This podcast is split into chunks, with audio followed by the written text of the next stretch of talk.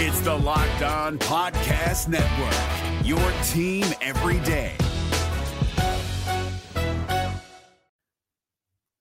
The Locked On MLB Fantasy Minute is presented by Prize Picks. Prize Picks is the most fun I've had playing daily fantasy baseball and winning up to 25 times my money. Download the app today and use the code Locked On MLB for a first deposit match up to $100. Exploring my skills on Prize Picks this season adds an extra layer of excitement to daily fantasy sports. With just a few taps, you can transform $10 into $1,000 if you've got the skills. Prize Picks is incredibly user friendly. I can make my selections and submit my entry in less than 60 seconds. As the host of Locked On Fantasy Baseball, here are some rock solid picks. Opt for Shohei Ohtani to have less than 38.5 home runs this season. Opt for Bobby Miller to have higher than 150.5 strikeouts this season.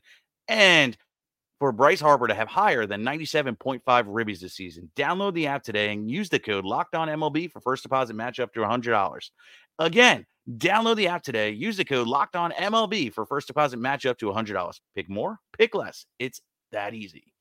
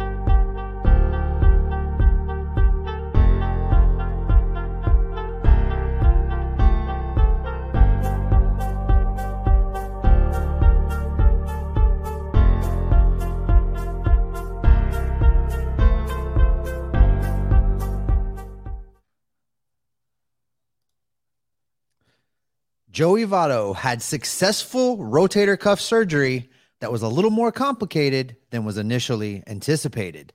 The Reds took the easy way out in replacing him with the activation of Mike Moustakas, just like we were afraid they would. And we are going to be taking your questions as you drive the ship today on this special live prime time edition of the Locked On Reds podcast. Let's go.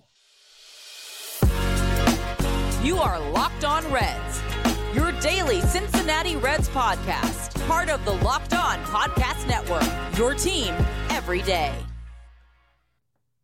You are Locked On Reds with myself, Jeff Carr, and my co host, Stephen Offenbaker, on this live edition of the Locked On Reds podcast that is brought to you by the Locked On Podcast Network. We are your team every day. Thanks for making us your first listen. Though, being that it's like seven o'clock, this might not be your first listen of the day, but thank you anyway for every day that you do make us your first listen. On today's podcast, we've got a lot to get to because Joseph Daniel Votto had successful surgery. They don't expect his timeline to be pushed back from where they initially thought. He should be ready for some time at spring training. Not necessarily expecting him to be the first one to report, but he should be ready by opening day next year. We're going to kind of dive into the details as to what happened there, at least of all of their different reports.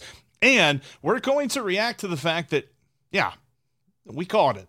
The Reds brought up brought Mike Moustakas off of the IL and inserted him at first base. We'll talk about exactly how long we figure that's going to be the plan. and why they didn't do the right thing. What the right thing is, we'll get into here in just a little bit. But, Steve, we are looking at a series here in Pittsburgh as the Reds are taking on the lowly Pirates. And then of course it's it's hard for us to call anybody lowly at this point. It's been a rough year for our Redlegs. However, this is the kind of series that we can expect to be competitive and, and see the Reds actually get a couple of wins here. However, Moose is going to be starting at first base. Well, you do have that, but you've got Graham Ashcraft on the mound tonight as well. You know, you know, I want to see these young guys have successes and excel and do all of the things that we've been kind of hoping to see from them. These are the kind of teams they need to do it against. Uh, they've got all got enough time under their belt now. Barrero's got enough time in the big leagues that he should be able to tattoo some of this Pirates pitching. Uh, Ashcraft has got enough time in the big leagues now that this no name lineup, a lineup uh, that Dennis Eckersley on a broadcast dubbed pathetic. Uh, he should have some success there. So, you know, this is the kind of game that not only should they, you know, do well in, they should excel. They should win. Uh, this should definitely be a series win. Uh, I would like to see a sweep. This, this is the kind of series where you start to have a gut check on certain players. We're talking about the prove it guys, and I agree with you, especially about Barrero. All of the momentum coming off of that walk off hit. Sure, he was over before that, but that was nice to see. But we've got to start. So the big topic here that it's been for the past couple of days is Joey Votto. Joey Votto is out for the rest of the season. He had successful surgery today to repair his left rotator cuff and his bicep, which was actually not initially reported. What was your first reaction whenever you heard that news? Because I was like, oh, okay, so there's more to this. Yeah, and so I'm gonna put my other life hat on again for a second. you know, I've had to do that now for a couple days. This works. So listen, the the the biceps muscle I'm not shocked to hear that they had to do some work on the bicep. If you're looking at a rotator cuff, the the tendon, the long head of the bicep tendon actually feeds into the rotator cuff. So what this tells me is that when Joey said he was having a hard time sleeping and that it really hurt him, it really hurt him. Uh, this was a significant tear of the rotator cuff that they had to do repairs on. To, the fact that they included the bicep means they probably had to reattach that tendon. It sounds like his bicep tendon separated from the rotator cuff. That's just my gut initial reaction. Uh, the the fact of the matter is, this really doesn't change his timeline very much. Uh, professional athlete with professional trainers, the, the best medical help out there. Uh, this is not going to derail him. This is just going to ensure that when he comes back uh, on his comeback player of the year tour in 2023, that he's going to be fully ready to go. They got all the work done, all one crack.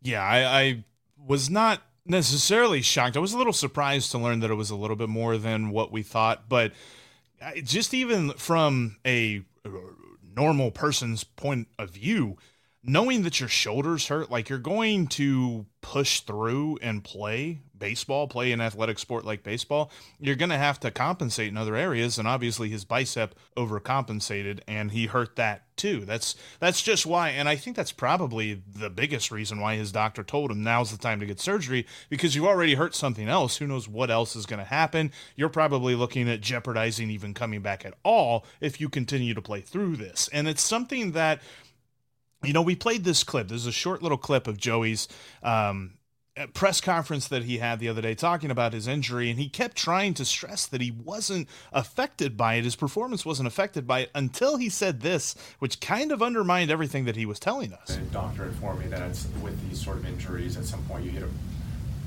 you hit a breaking point, and you don't come, you don't, you're not able to manage it quite as well, and that's the way I felt over the last several months noticed it's affected my hand, my arm in general. Uh, I've been, you know, truly, I've been playing. I've noticed it for a long time in, in my work. And we're used to playing through stuff like that, and you just assume it's going to pass. He stopped himself from saying he was playing hurt. Mm-hmm. That that's that's what happened there, and, and it's it's clear to me that this season can really be boiled down to that injury for him. And I, I think that sure, Father Time's got an uh, effect on this, but still, I expect him to bounce back big. The thing of it is, you and I were both talking about how they replace him, and we said that they would do this. They chose the easy way out. Oh, they absolutely chose the easy way out. And I just want to make mention we are live. If you're watching us on YouTube right now, if you're watching us on Twitter, thank you so much. We're live. If you've got questions, if there's things you want to talk about, get them in the comments and we will try our best to get to as much of it as we can. I'll be monitoring for those. So if you got something you want to talk about, we want to talk about it too. Exactly. And uh, when it came to the way that the Reds made this uh, choice, they they just brought Mike Moustakas off of the injured list and inserted him at first base. We said that was probably what was going to happen. It is. They didn't have to make a roster move. They didn't have to add anybody to the 40 man.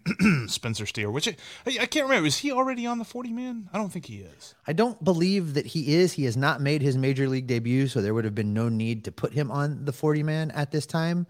Uh, but uh, breaking news I'm going to talk to him on Monday. I'll ask him about it. There we go. Yes. Uh, if you did not get the chance to check it out after you're done watching us here today, check out Steve's interview with Matt McLain. He had an awesome chat with the Reds' number five prospect, at least according to MLB Pipeline, and the number 76 prospect in all of baseball. And Spencer Steer coming on too. That, that's going to be a lot of fun as well. Keep breaking news and like getting me excited right in the middle. I know. Um, so let's get back to something not quite as exciting. Moose coming back. Look, I, I want him to bounce back. I want him to show us something, but it's been three years now, and what we have seen has not been impressive. You know, let's let's be honest and call it what it is. He is a shell of the guy that he once was. Injuries have taken a toll. Uh, maybe he has a little bit left in the tank against right-handed pitchers in a strictly DH role. That could be a thing. Uh, I don't like him being in the field, even at first base. I think that the Reds had better options that they could have explored and they didn't. And maybe they still will. Maybe it's going to be a September thing. We talked about that. Maybe this is just to get through the next week or two and then they'll make a move. Uh, I don't know for sure what's going to happen, but I know that relying on Mike Moustakas as your everyday first baseman is not this team putting its best foot forward as far as players they could be using right now. It's not them putting, uh, some stock in the young guys and getting a look at them. It's not them kind of doing any of the things. This is really you called it yesterday a punt, and I think that's exactly what it is. It's it's them, you know, kicking the can down the road on making any kind of decision at all. Yeah, and, it's something kind of piggybacking off what you said about Brandon Williamson. I wonder if this applies to Spencer Steer, if they're just not trying to start his clock at the same time that they started all these other guys' clock this year. But even then, I think that it should still be a a non-issue for me because I think Spencer Steer has shown he has the talent. And uh, shout out to Carrick Melvin. I appreciate this uh, question here on the chat. Should Farmer be non-tendered after the season? To open up third base for Steer. I don't necessarily think you have to do that. There, there's plenty of other roster spots that could open up that Steer would take over.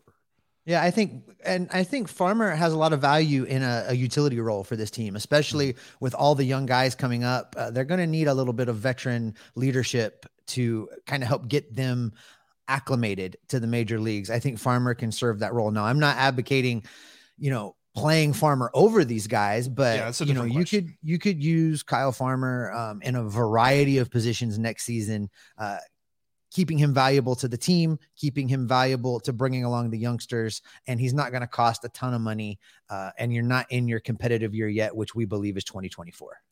Uh, and as the Reds finish a one, two, three top of the first, let's let's roll Kyle Farmer into this Moose discussion because what we had kind of said is that okay, if you want to play Moose, you can play Moose. Let's do a platoon. Let's move Kyle Farmer to first base, call up Spencer Steer, and platoon Farmer and Moose because and let's put the uh, let's put this into perspective because the eye test if you've watched Moose at all this year you know things just ain't quite right like even when he's been healthy, he seems like he's lumbering in the field. I think is the best word that I can use as an adjective or not an adjective, a verb as to what he does whenever he is on defense. And at the plate, his bat's been slow. And when you look at his body of work overall as a red at the plate, I mean, this isn't really, I'm going to throw up this graphic. This is not impressive. This is over three years. Now, it's also worth noting in the three years he's been a Red, he's actually played in less games than he did in the two years that he was a Brewer.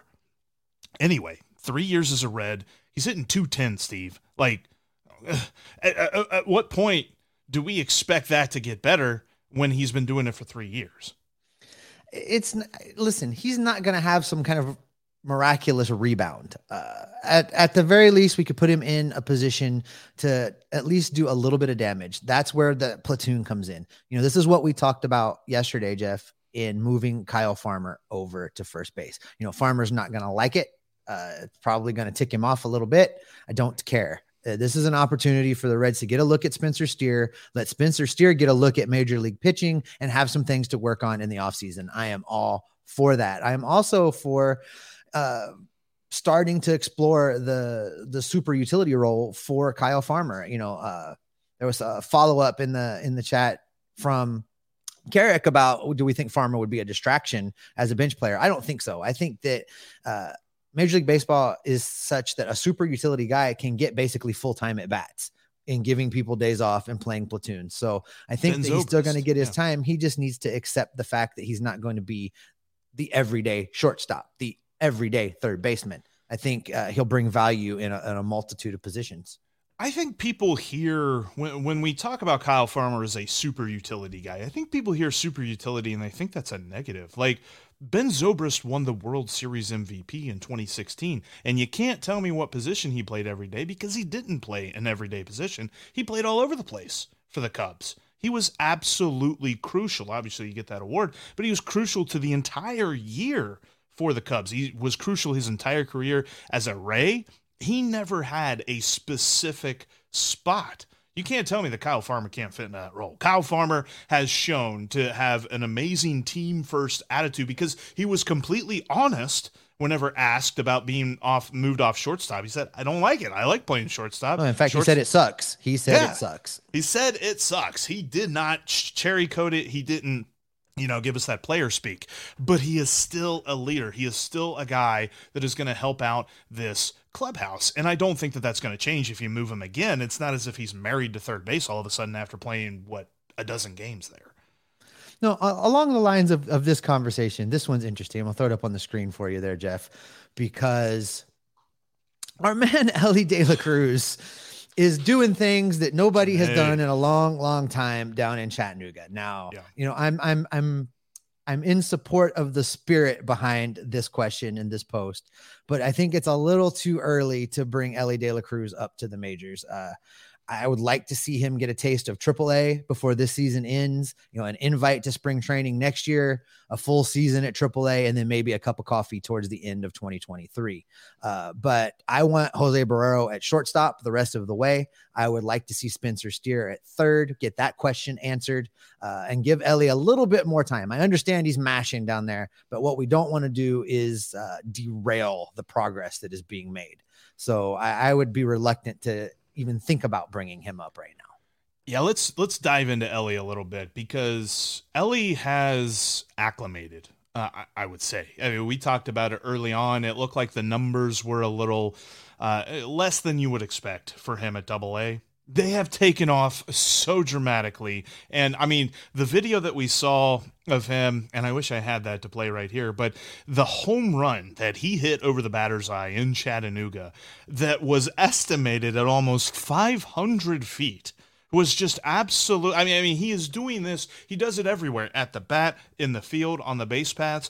He has everything. However, he hasn't been challenged yet. I think that he will face. It's kind of like what we saw with Hunter Greene. Hunter Greene set the minor leagues on fire in single A and double A. I mean, he struggled a little bit early on in Dayton, but then he figured things out and then he just set everything on fire. He got to AAA and he had some trouble giving up home runs. We saw that again this year when he got promoted to the majors. So, what happens when Elly De La Cruz makes it to AAA? I'm with you. I do want to see a little bit more of him develop. But I do agree that the future is very, very soon for Elly De La Cruz. We're not talking about a guy that we're going to see in 2024, 2025. We're going to see him probably next year. Yeah, and, and a couple things. Uh, that home run you're talking about is not even his longest home run of the season. He hit one 510 feet, 500, somewhere in that neighborhood over the concession stand uh, earlier in the season. I measured, I, in fact, I posted a picture and I shared it with you. Uh, I, I took that home run trajectory and put it in Great American Ballpark. And basically, it was a one hopper into the river. is where that ball would have landed. So he has tremendous power. There's some comparisons uh, between De La Cruz and Juan Soto. Mhm. And I see those comparisons, and I know that Soto came up to the major leagues, uh, didn't spend any time in AAA. Uh, there are a lot of there are a lot of similarities between these two players. Uh, would it hurt my feelings any if they give De La Cruz a spring training invite and he makes the team next year? No, Oh, it would love not hurt my feelings at all. I don't know about bringing him up this year though. I think I would much rather them go with the with the plan of getting a look at Spencer Steer and then bring De La Cruz along next season. Yeah, I, I, totally agree with that one. I tell you what, we're, we're going to continue this Elly De La Cruz conversation. Plus, I have a question for you that came from our Discord server. Actually, by the way, if you want to check out our Discord server, uh, I've got a link in the description that I finally updated, figured out that, you know, sometimes those things expire. I did not know that. For like weeks, it's been expired. We got it fixed. Check out the link um, for the Discord server. But I want to talk about this question about Joseph Daniel. It's a little bit of a hypothetical, but I think it's worth exploring coming up here in just a moment. But before we get into that, I want to let you know that you probably did not know this that a key to sustainable weight loss is through your liver. You got to check out the liver health formula. It's made by Pure Health Research. It's going to help you maintain a healthy liver, which will help you maintain sustainable weight loss. It has the kind of super nutrient mix, like super utility player extraordinaire Kyle Farmer, who can help out a team wherever he goes. So can the liver health formula help out your liver. Check it out today. It's at Pure Health Research. You go to getliverhelp.com slash MLB. You'll get a risk-free trial. Plus, you'll get a free bottle of Curb Fit, which is an all-natural appetite suppressant. Makes it a great one-two punch fastball changeup combo when you're looking at the liver health formula. Again, that's getliverhelp.com slash MLB to get your risk-free trial of liver health formula with your free bottle of Curb Fit today. So get your health in gear and help yourself get some sustainable weight loss with the Liver Health Formula by Pure Health Research at getliverhelp.com slash MLB. This Locked On podcast is brought to you by Home Chef. Now that the novelty of the new year has dwindled down, how are your resolutions coming? One of mine was to order less takeout, cook more at home, but I'll be honest, I haven't been consistent. That is until I found Home Chef. Home Chef provides fresh ingredients and chef designed recipes conveniently delivered to your doorstep to simplify the cooking experience and without robbing you of the joy of putting a dish together yourself. I'm pescatarian and they cater to a variety of dietary needs. I had this super refreshing ginger sesame salmon, a beautiful trout dish, and a super comforting shrimp and vegetable orzo dish, all of which took me less than 30 minutes to put together. For a limited time right now, Home Chef is offering all of our listeners 18 free meals plus free shipping on your first box and free dessert for life at homechef.com slash locked on. That's homechef.com slash locked on for 18 free meals and free dessert for life. Homechef.com slash locked on must be an active subscriber to receive free dessert. Thanks again for making Locked On Reds your first listen of the day, your first listen maybe of the primetime day, as we are live right here on YouTube. Thank you so much for joining this live iterance of the podcast. Steve and I are taking your comments, taking your questions. We've been talking a little bit about Elly De La Cruz, and Gimpleg has a great uh, point here. If Elly were to follow Soto's timeline, he would get called up next May. I think that'd be kind of interesting, to be honest with you, because I think he has shown, at least through Daytona, Dayton, and Chattanooga, that really in a short amount of time, he has mastered those levels. He has gotten to the point where he's comfortable at the plate. You can see in his numbers, this is not a you got to get a hit to get on base type dude. He can command the strike zone when needed. I'm I'm here for it. Uh, as soon as they can get him up, and and there's some debate about this. I mean, I could be wrong in in not wanting to see him this season, but it's just a very small. I know he's destroying Double A, but I would just really hate to do anything that would derail his confidence. And I, I think I need to see him in Louisville for just a little bit before we bring him up to the major league level, just to make me feel better. That could be a bad take. It could be a wrong take, but I, it's just kind of where I'm sitting right now. I think he's special, and I really don't want anything to screw it up. By the way, return extraordinaire at PNC Park. Mike Moustakas has a hit in his first at bat, and Nick Senzel with a two run home run in his return to the lineup. Reds up two nothing already. Um, yeah, no, I, I I'm with you. I think that the timeline there still needs to be a little bit more for him in the minor leagues, but I don't necessarily think it's got to be that long. And I would love that if he's up in May. All right, let me pose this to you, Steve, because this was in the Discord server today, and I, I found it interesting. Sure, it's a little hypothetical, and it's a little bit. It's a little bit selective, but if this were the final year of Joseph Daniel Votto's career, uh, contract with the Cincinnati Reds, would you sign him to a new contract next year? Like he has no contract next season at all with the Reds. Because you Are- and I both agree that he is comeback player of the year next year. He's Right, going to do he- it. Is he going to be without- vocal? Is he going to be vocal in the offseason about wanting to play? Yes. Then 'Cause yeah, Joey doesn't- I, I try. I try and get that guy signed because I'm gonna tell you what. I, I this is like I said on yesterday's episode. Uh, you know, he's not gonna get 25 million dollars to come back. I mean, he'd have to come back on a on a one year prove it of some kind. But I, I I said yesterday, I have learned a long time ago to never doubt Joey Votto. And what we learned yesterday from this injury explained to me everything that was going on with his swing and his numbers this year. Uh, again, with one arm, he was at an 85 OPS plus. That's only two percentage points behind Jonathan India.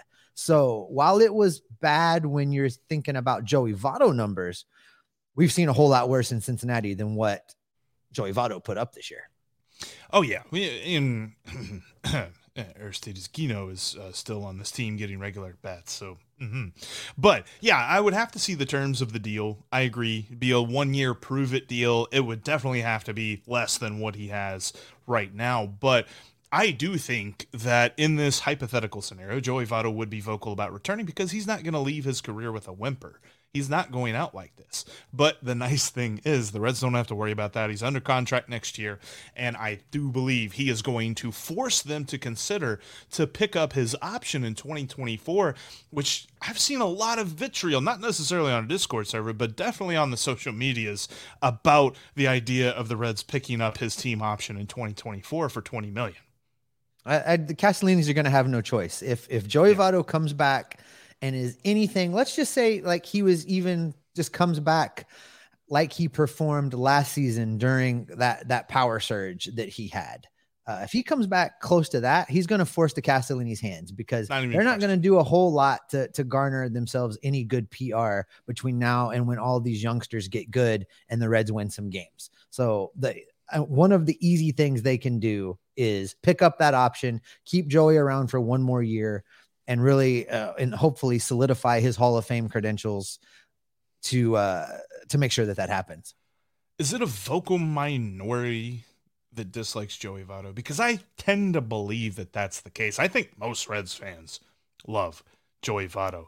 Um, I, I really think that ah, that's yeah interesting. He only has to be worth 13 million to be worth picking him up. Yeah, because you have to pay him either way. It's not as Right. if. And I think Great people point. forget that too. Is that if you don't pick up the twenty million dollar option, you're still handing him a check for seven million dollars, and then he's going to go play somewhere else because, especially if he does get comeback player of the year in 2023, like we're thinking, then he's going to want to play some more. It's not mm-hmm. as if he's going to go out and be like, "Yeah, I'm good," because he has said before in the past, he has given us the blueprint for his retirement announcement, and that is he's like, "When I can no longer contribute, I will retire." That's one plus one equals two.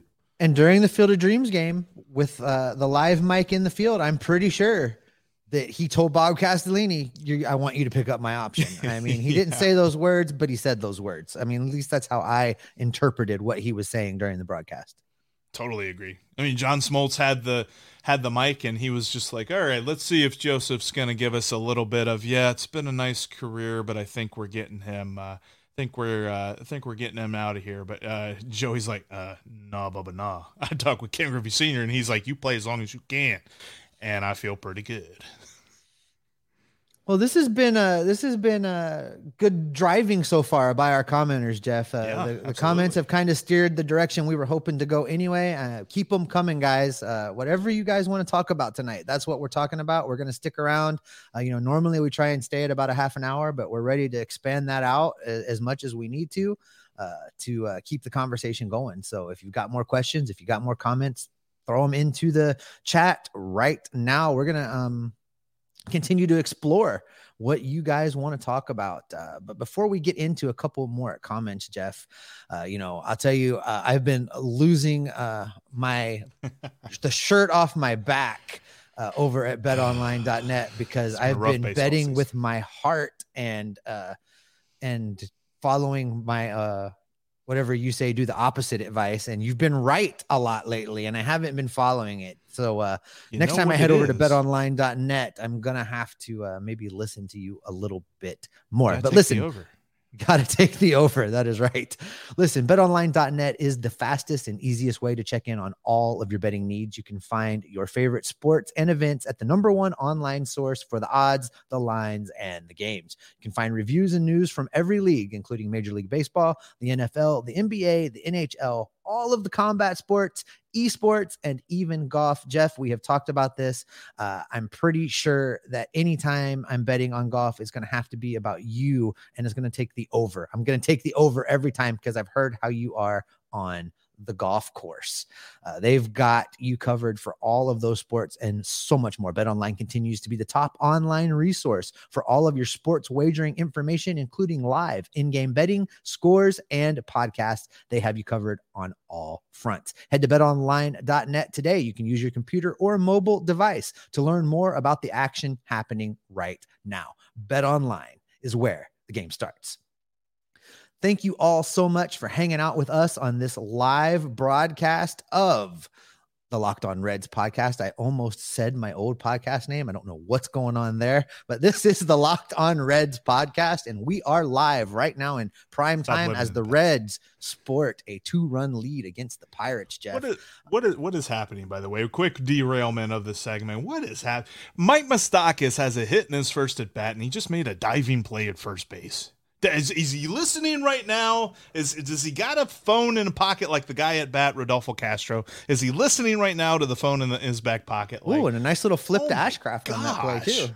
Moose is like turning back the clock. Let, uh, real quick before we jump back into some comments, I want to throw this graphic up again because when we talk about Mike Moustakas, I remember when they signed him. I was so excited. I was looking forward to seeing this dude play for the Reds, and it's just been a rough stretch. Is there any chance, and I don't think that it's something he can really salvage the rest of the season, but maybe it is. Is there any chance he salvages this and doesn't get DFA'd next spring? Yes. And it has a whole lot less to do with him salvaging anything and a whole lot more to do with the Castellinis being willing to eat the contract and then pay somebody else to replace him. Uh, if some of the some of the responsibility here falls on David Bell and Nick Krall. And the fact of the matter is, you know, you and I have been able to look at Mike Moustakas and see that he's not right.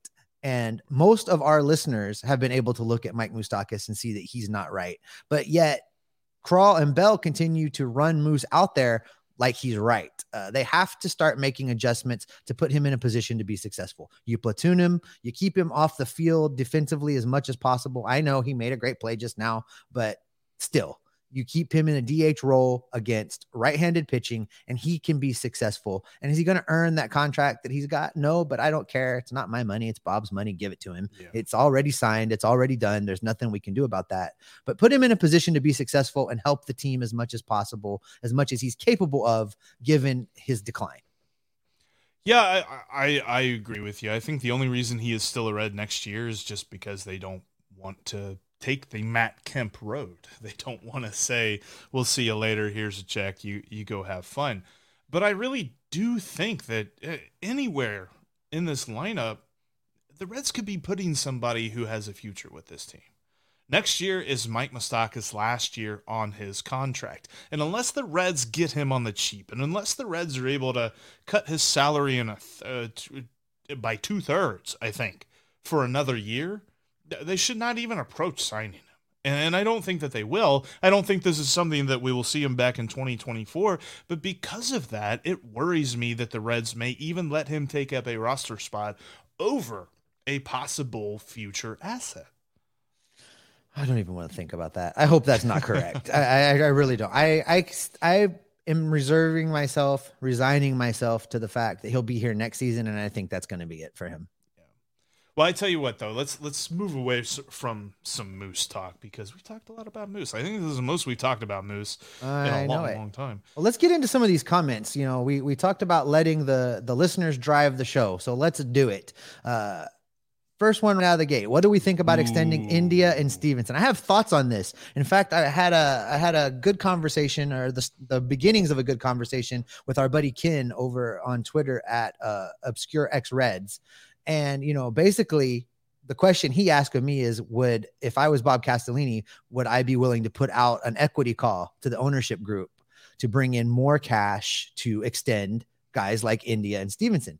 My answer to that question is yes, I would, but I don't think that it's necessary. To in order to to get into that, you would have to believe that the Reds are really as poor as Castellini says they are. So if they are, if they really are that poor, then absolutely put out an equity call. Let's get these guys extended because it's like remodeling your house. Take out a little bit of the cash, invest in the remodel, up the value, and then you can kind of have a nice space around you. Same thing with these two players. Bring in some money if you have to. I don't think they do. Sign India and Stephenson, buy out their arbitration, maybe keep them into a free agent year or two, build around them with these young guys. You raise the value of the franchise, you put butts in the seats, you make more money from ticket sales, you make more money from postseason baseball. Uh, it pays for itself in the long term. As they say, you got to spend money to make money. I think that this carries with it a question. There, there's a couple of things on this, and we're going to tip our hand a little bit because this is one of my like overarching storylines for next year. I think that the time is next year to get them extended because next year is when all the big contracts come off the books. Like you know, except for Joey's twenty million dollar option, but even still, that he's going to be the only guaranteed contract for 2024. So now or next year is the time to extend one or both of these guys. And he needs to give a, you know, Bob and and Phil and and Nick Krall, they all need to give a call down to Atlanta and see exactly what they did to get Ronald Acuna and Ozzie Albies to sign those contracts. Because if the Reds could do something like that with Indian Stephenson, oh boy, we're cooking with gas. But the question that I have for you is when do you move Stephenson to first base? Because that affects my answer. Well, you know, I've had so much pushback about. I mean, you've seen it. I get blown up Yeah. every time I talk about this, and I don't care. I'm going to die on this hill. When Votto is no longer your first baseman, Stephenson should be, and Yep. you go out and you either either Nelson or your boy Vellojin are going to work out, and they're going to replace him with those guys, or they can go out and sign somebody to play catcher. I, I think that Stephenson has shown that his bat is it's a it's a superior all star level catcher bat. It's also a superior all star level major league bat. Keep him healthy, uh, limit the wear and tear on him, and move him down to first base and do a first base DH kind of thing. I would start next year and divide it into thirds. I would let him be the relief guy at first base. I DH him a lot, and I'd only let him catch a third of his appearances next season. Yeah, and, and I think if that's the case, then if I got to pick one or the other, I'd say Stephenson because I think that he overall is going to be a much more just catalyst there in the middle of that lineup. He's going to help you score all those runs, and I think that the Reds have some dudes who could probably slot in at the top of the lineup to be on base for him. So it's not as if Jonathan India would kind of have the Reds in a in the corner here to be like, yes, I'm the leadoff hitter of the future. You've got to sign me. But again, I really think, and I'm with you, that there's a chance they could sign both these guys. Mm-hmm. I, I think that I'm picking Stephenson over India, but I really think that the Reds have a legitimate shot, at least for, you know, I'm not saying like 10 year deals here. We're saying like four or five year deals. I think they get that both done. All right, let's move on to the next one. Uh, Scott Campbell says that uh, we should do a show at Reds Fest. Actually, Jeff and I just had a conversation about be in the this. We are not going to do a show at Reds Fest, but we will both be at Reds Fest. Uh, I'm going to come to town. Uh, we are going to be uh, doing some different things. We may set up a, a live show out and about somewhere, like we did at Fretboard. A season or so ago. But we're not going to do at Reds Fest. We'd much rather kind of wander around and talk with everybody and see everybody. Uh, Jeff and I are also going to do a, a Bengals game. Kansas City's in town that weekend. So we've got a lot planned for that weekend, but we will do something. There will be some kind of Locked On Reds event while I'm in town for Reds Fest, but we're not going to um, do a booth or a live show at the actual Reds Fest. We're going to, you know, wander around and talk with you all. Look, and a little bit of unsolicited advertisement here, but if you've never been to Reds Fest, you are missing out on probably the second best day. Okay, there's two days, but two days of Reds Fest. Second best conglomeration of time around this team next to opening day. I mean, opening day is Christmas Day, obviously, but Reds Fest is so much fun. I mean, I remember the last time that I went, ran into so many different people. Waved to Joey Votto as I walked by him in the hallway. Got a selfie with Brett Tomko as he was in between um, uh, engagements of you know photos and and stuff and all this stuff, and talked to him for a minute. Just seeing all these different players and coaches and and getting to meet all the fans and everything. It's so much fun. If you've never been, you absolutely need to go, and we're going to be there. Next question, Jeff. If uh, would you extend Greene or Lodolo? It can be just one. Which one would you pick? I need another year. Hmm. I need another year. Um, I, I, if I had to decide right now, I'd pick Lodolo. Yeah, if if it's right now, and yeah, in the spirit of the question, I'm guessing Carrick meant right now, this moment. Yes, I would agree. It's Lodolo. The other thing that gives me pause though about Lodolo is he has been on the IL a couple of times, and it's been with back-related issues. We've seen how that's affected. I mean, the announcement came that Tony Santillan's probably not going to be back this year, and he went on the IL back in the beginning of uh, June, I think, or no, July and it was with a back issue that they said, "Oh, he's going to be back minimum. He'll probably be back next week." And we still haven't seen him, and we're not going to see him. And we also have Lucas Sims getting surgery on a disc, and back issues just really give me pause with our pitchers. So I'm I'm a little bit worried about that. But yeah, if it's right now, it's Nick Lodolo.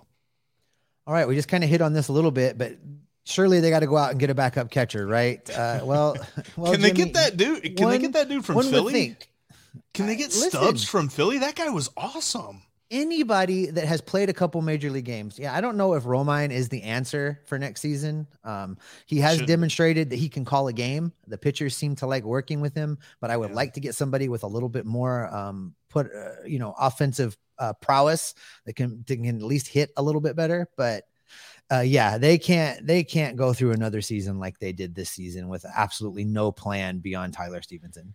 And I'm with Jimmy on the on the question because I'm assuming that by the question, Jimmy does not believe that the backup catcher is currently on the roster. I don't either. I, I don't think it's Romine. It's definitely not Papierski. Like you know, all due respect to Michael Papierski, I hope that he finds himself a spot next year.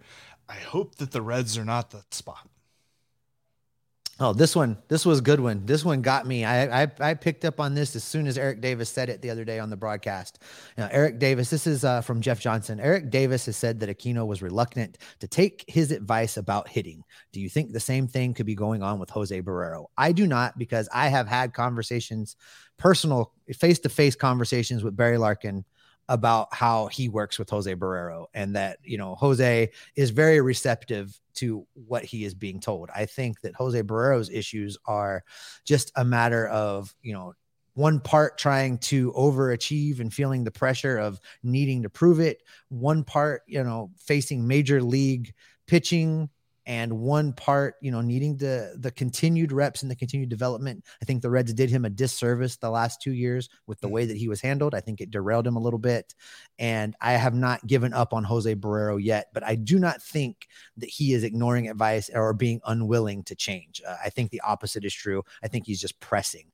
Uh, Aristides Aquino, uh, man, what an eye opener that comment was from Eric Davis. Uh, you know, Doug Gray pointed out, well, we've seen Aquino change things. You know, I, I agree. We have seen Aquino change things. But what that said to me was that uh, Aquino is tweaking things on his own and is not really willing to listen to outside input on those changes. Yeah, I would agree. And I also kind of look at Jose Barrero like this. Like if you think about any normal person starting a new job, there are some that take to that job like a fish to water and just absolutely explode and they're ready to go from day one. And there's some that have an adjustment period. There's some that, you know, they need to get used to, okay, I got emails, I got this, I got to fill out this expense report and all this other stuff. I got to get used to doing all this stuff. Jose Barrero is probably getting information like a fire hose coming at him. Like different people saying, this is how you do this, this is how you fix this, this is what you do in the field, this is what you do on the base pads, this is what you do with your bat. And, you know, all this different stuff. Like, I think that we're going to see him figure things out. And when that happens, it's going to be absolutely beautiful. But this was pause that I was given in my mind as I was watching him play the other day. And it's not because he hit a walk off, it's because I was just watching and thinking, like, not everybody's ready to go from the word go. Some people need a minute to get acclimated to their situation. I think Jose Barrero is showing us that. All right, continuing on the Aristides Aquino theme. Uh, remember when Aristides Aquino had his insane 2019 year? Any chance that that could happen again?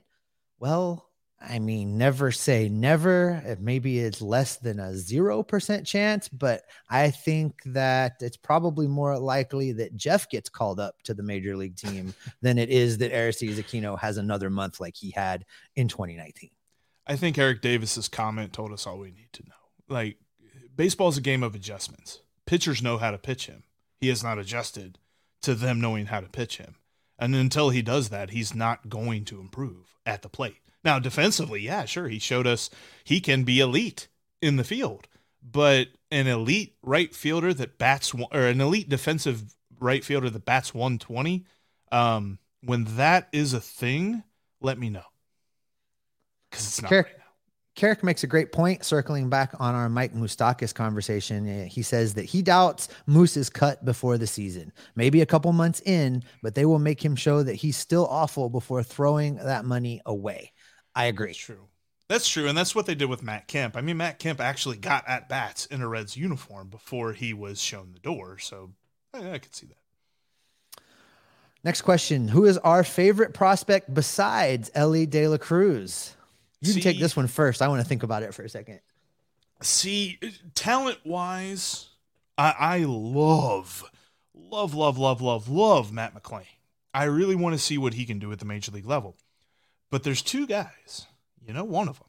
And the other, I was talking with our friend Crazy on Twitter today about this guy. There's two guys that, okay, the Reds have a dearth of talent, or is dearth the right word? Maybe it's a glut, glut, whatever. They have a There's lot of talent. Big words, Jeff. there's a lot of talent yeah uh, at the at in the minor leagues that's coming up and getting ready to be a red. There's also a lot of really cool names because we got daniel Vellojin. and we have another one leonardo balcazar. I can't wait I want to see John Sadak say those two players' names because he's going to have so much fun. He's going to have almost as much fun as I have saying them because those guys' names are so epic, and I'm rooting so hard for Daniel Vellojin. Daniel Vellojin is not a top 10 prospect. He's not on any top 10 list. I don't think Leonardo Balcazar is in the top 20 as far as I've seen in some lists, he he might be because he's really low down. But these two guys, like, I want them to make the majors just to hear their names called because Vellojin and Balcazar sound like Star Wars names. Well, uh, wow, smooth play by Almora in the outfield there. That guy is I missed great. that 'cause I was too excited about Balcazar. Silk. Uh, listen, for me, you know, there's a couple guys that I have my eye on. You you touched on one, Matt McLain. Getting to talk to him in that interview this week, you know, he is he is baseball smart. You know, he believes in himself. He has a lot of talent, and I think I think he's going to be a, a contributor at the major league level. I really do think he's going to get there. I'm kind of excited to see what he does. Another guy that I've been keeping a close watch on is Connor Phillips.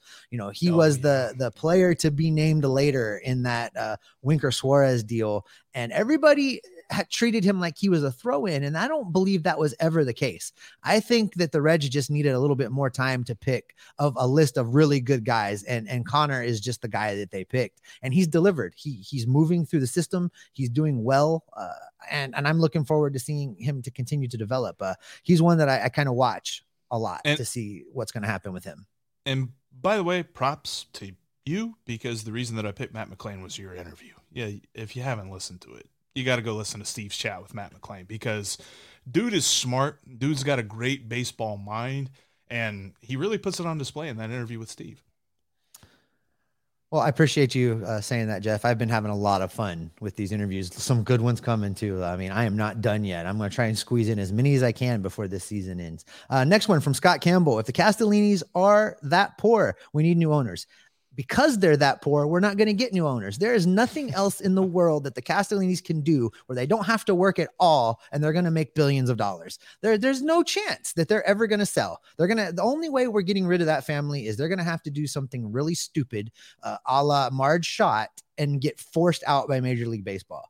Uh, unfortunately the reds went up for sale before all of the franchise values ballooned. If if if carl lindner had held on to the team till now and the lindner family was trying to sell it right now we would get someone like cohen by this team. Uh, it wouldn't be a guy that runs a produce stand. Uh, just yeah. unfortunate that he was able to put together an ownership group in that day in that time with what little bit of money that they did have and and be able to become major league baseball owners. I don't think we're ever getting rid of them no, there, has been whispers of pipe dreams, but you're right. I mean, and honestly, this is a favorable situation for them, if we're being honest, because at the end of 2023, there are no guaranteed contracts on this roster. So they can really mold this. And I think they understand because they heard everybody's complaints after they dumped salary and they made all these panic purchases of Tommy Pham and Mike Minor and they added payroll because I think they're only like $6 million less in their total team payroll this year compared to last year. So I think they understand that they can't just make good on the on the cheapness and, and get people to the ballpark.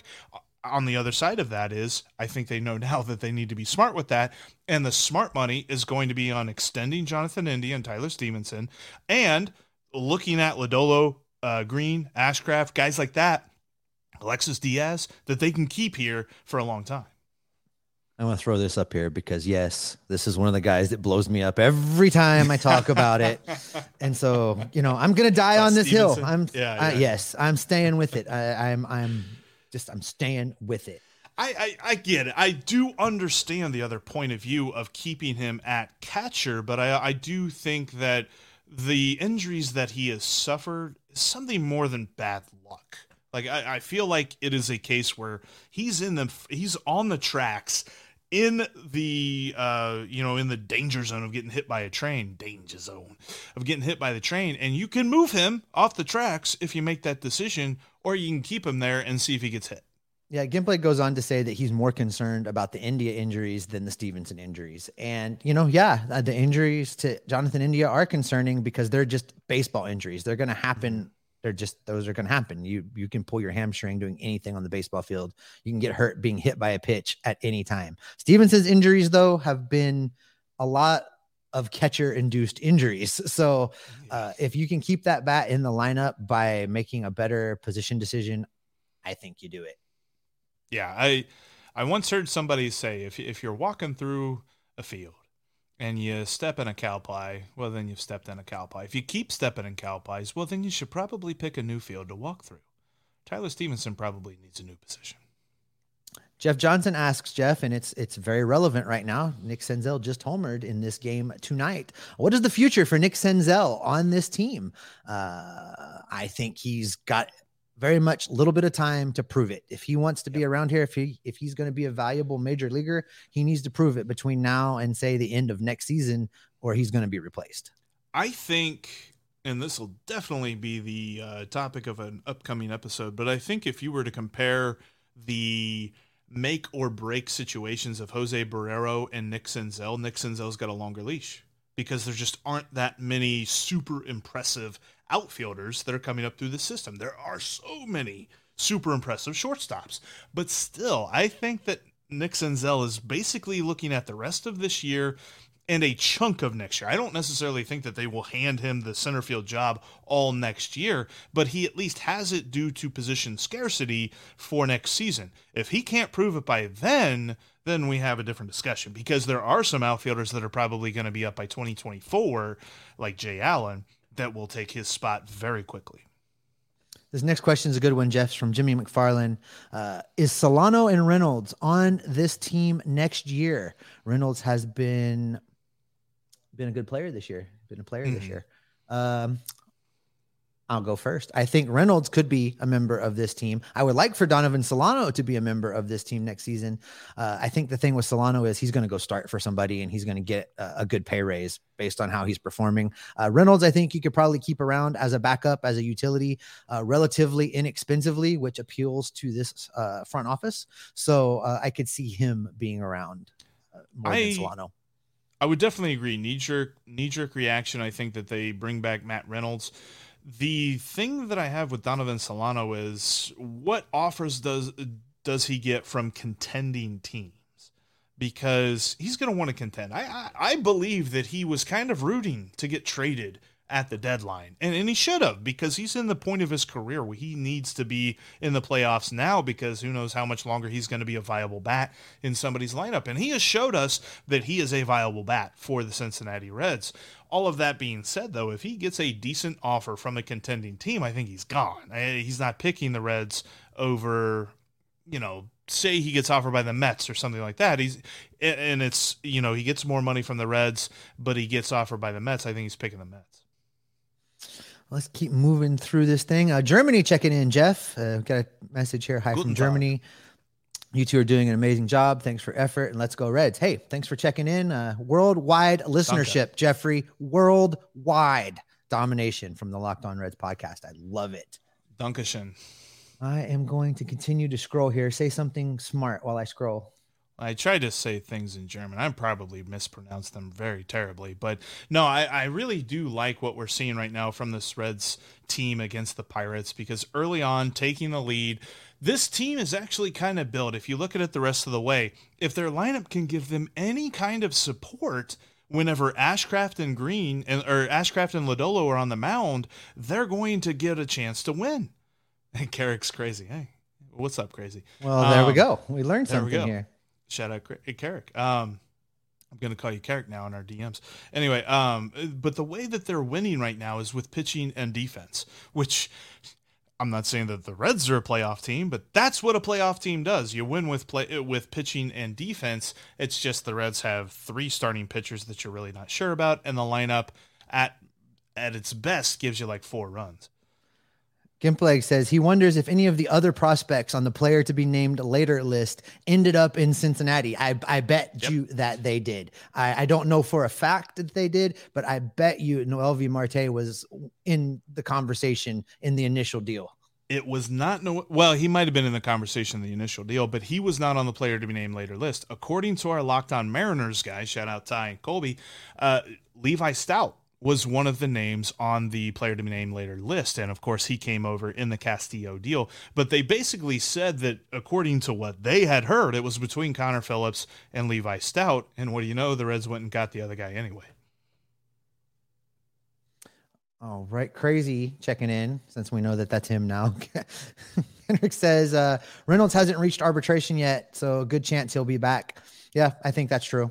I didn't yeah, it's the same with the same with Farmer. I think there's a lot of people that don't know different players. Is that is that true? Situation. Is that true that he hasn't reached arbitration? Why was he designated He's for assignment our, with the Mets then?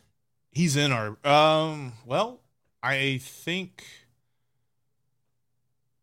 I think it's just, you know, if they're if they're trying to get him off the 40 man, you have to be. you have to put him on waivers. All right, that makes sense. All right, here we go. Who is your guys' favorite, most exciting Reds player to watch? Go for you it, know Jeffrey. My answer. I think go you know it. my answer. It's Alexis Diaz, man. I love it when this dude comes out of the bullpen. He's got those two pitches. The guys at the plate know what's coming. They know it's a fastball and a slider, and they can't touch it. There's nothing they can do about it. And there's something that Steve Mancuso posted on Twitter, and, and he wrote about this on the Reds Content Plus uh, Morning Spin newsletter.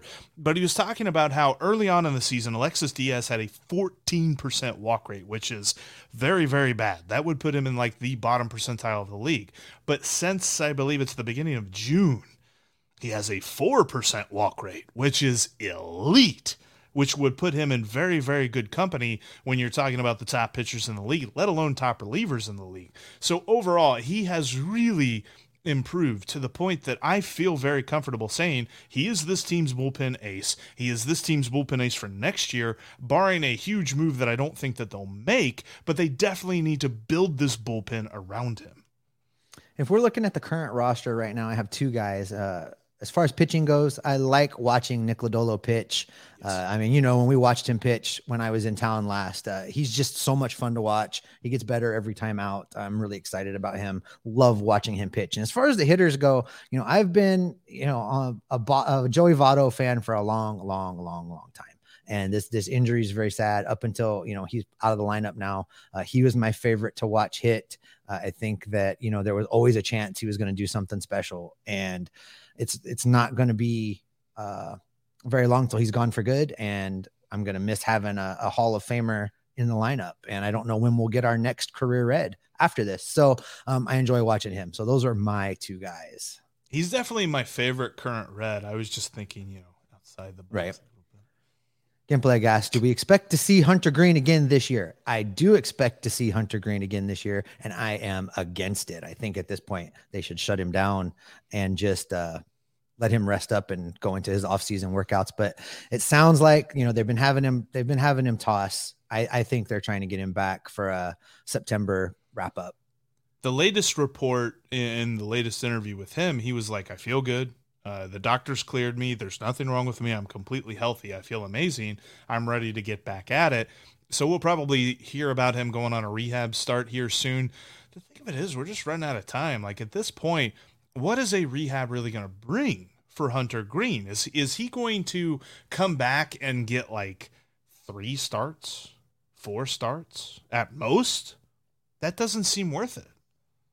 No, I don't. I don't think that they should risk his arm by going through this exercise in a season that's lost. Uh, again, I would like to see him shut it down. Jeff, we are fast approaching an hour here. Let's take maybe one more question and then think about wrapping it up. If you guys got anything you've been on the fence about submitting, go ahead and throw them in. Maybe we'll take another one. But let's go uh, to Scott Campbell's question here, and I'll let you uh, dive into this one first. Uh, Scott asks Will we ever see the Dragons win an MWL championship? I kind of thought it would be this year. I know that they really had some bad luck at the end of the first half of the season and ended up losing the top spot. I, I, I thought it would be this year because they had so much talent on the team.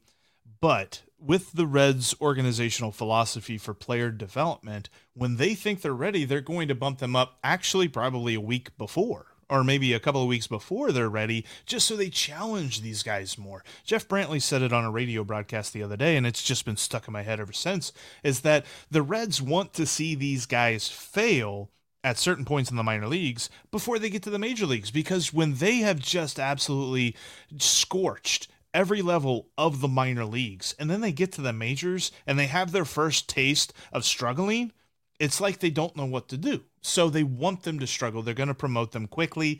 I, uh, there's probably going to be some interesting talent at the beginning of next year in Dayton as well.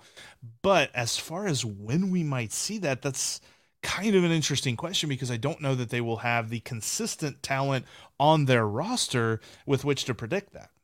You know, that's exactly what I think too. Uh, I think that the Reds are going to continue to move guys up. It's going to be hard for high A to have a consistent talent base to to win.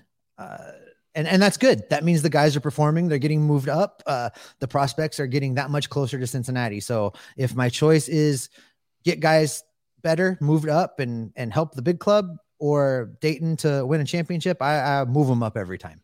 Yeah, I, I saw the other day on uh, on Twitter, Carlos over uh, uh late night Red Stock had this to say about prospects. He was like, you know, guys below double A, I kind of discount what it is that they're doing because until they get to double A, they really haven't tasted competition anywhere near major league level. So yeah, if they're setting low A and high A on fire, fine. What are you doing at double A? What are you doing at triple A?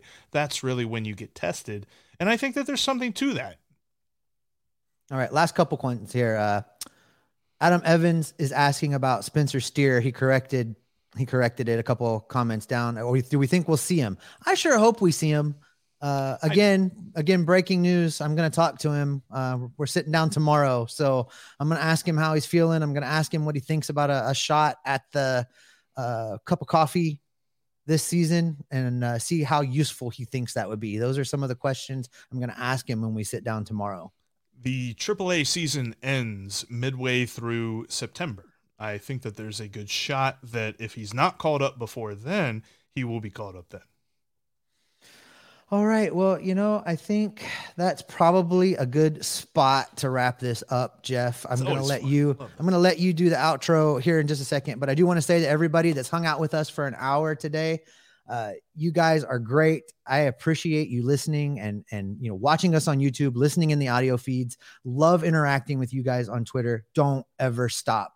Love the back and forth. I learn a lot from you guys. You guys help me uh dig and go look for things that I wouldn't think of all the times. And I appreciate you all. Uh, I look forward to continuing to interact with you guys on a daily basis as we keep doing this show. Uh, appreciate you all so much.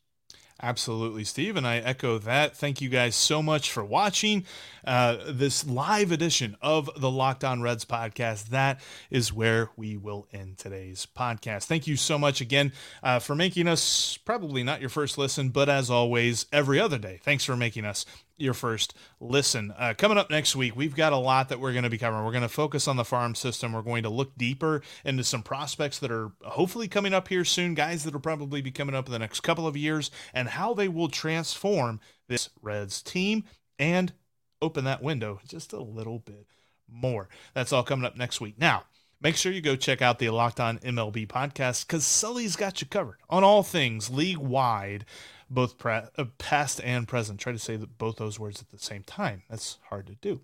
Sully and Locked On MLB are just like us and Locked On Reds, free and available on all platforms. Steve, the Reds are in Pittsburgh, and hopefully we'll be talking to Ethan Smith on Monday about a Reds series sweep. What's that mean for you and me? Well, I, I neglected Dayton yesterday, so I'm doing the same sign off, Jeff. We're going to be locked on Daytona. We're going to be locked on Dayton. We're going to be locked on Chattanooga. We're going to be locked on Louisville. And we are going to be locked on Reds every single day.